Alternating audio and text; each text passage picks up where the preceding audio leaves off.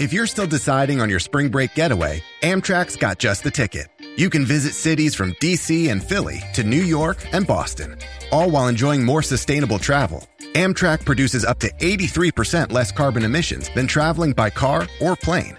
And did we mention the extra legroom and comfy seats? Book early and save at Amtrak.com. Click or tap the banner. Emissions comparisons vary depending on route and locomotive type. Restrictions may apply. Find a fresh take on a fall getaway to Wilmington, North Carolina and beaches. Enjoy hiking trails in a state park, fresh seafood with a side of live music, and fall festivals galore. Then live it up along the Riverwalk in Wilmington's historic downtown. With three island beaches, Carolina, Curie, and Wrightsville, and a vibrant downtown, you get the best of the Carolina coast all in one place. Plan your fall getaway at WilmingtonandBeachesVacation.com. Quel secret se cache derrière la création de Titeuf?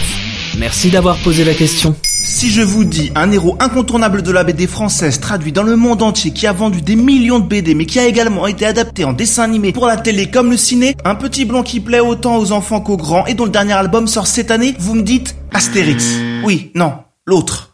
Voilà, Titeuf. Titeuf dont le 17e album, La Grande Aventure, vient de sortir dans les rayons de vos libraires préférés. Mais c'est quoi l'histoire de Titeuf? Le papa de Titeuf, c'est Philippe Chapuis, ou plutôt Zep, dessinateur suisse qui rêve de devenir auteur professionnel. Lors d'un voyage en train, il imagine une version de lui-même enfant, plus audacieuse et moins timide, et il ne laisse rien au hasard. Ce héros, il lui faut un prénom qui se démarque. Il invente Titeuf, surnom qu'il donnait à son ami d'enfance, un certain Christophe. Viendrait-on de découvrir le véritable prénom de Titeuf? Par la suite, sa petite sœur se verra aussi affublée d'un drôle de surnom qui fera lever quelques sourcils, Zizi. Rassurez-vous, c'est aussi un pseudo, son vrai prénom étant Suzy. Puis, il colle une longue mèche blonde à son héros, parce que selon le dessinateur, c'est facile à dessiner, c'est facilement identifiable et ça rend Titeuf encore plus expressif, à l'instar des oreilles de Mickey. Il apparaît pour la première fois en 92 dans les pages du magazine Sauf qui peut, Remarqué par Jean-Claude Camano, éditeur chez Glénat, il publie son premier album en janvier 93. Au début, Titeuf s'adresse aux adultes, mais très vite, ce sont les enfants eux-mêmes qui se l'approprient et l'érigent en héros. Les albums s'enchaînent avec toujours plus de succès, jusqu'à se voir adaptés en série animée et en long métrage au cinéma. Sans oublier l'incontournable guide du zizi sexuel coécrit avec sa femme de l'époque, Hélène Brûler, qui a émoustillé et éduqué toute une génération.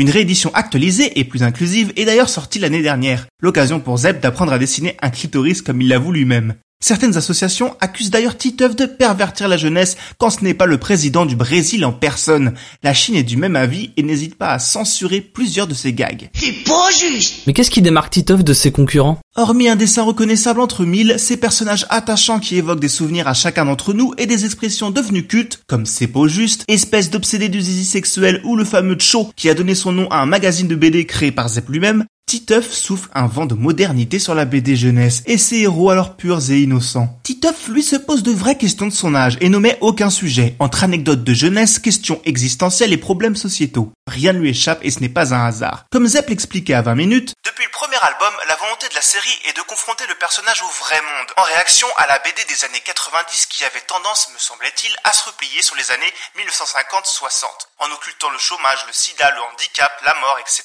C'est quelque chose qui m'exaspérait et que j'avais envie de changer avec Titeuf. Dans ce dernier album, plus long qu'à l'habitude, 64 pages, et encore Zep en avait dessiné 20 de plus à l'origine, Titeuf part en colonie de vacances dans une longue aventure, l'occasion d'aborder les thèmes du féminisme, de l'écologie et pour changer de sexualité. Même si Titeuf évolue au fil des albums, il reste un éternel enfant, qui fêtera ses 30 ans l'année prochaine.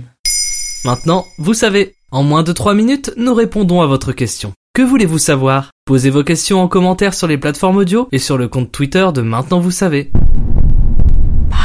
Papa.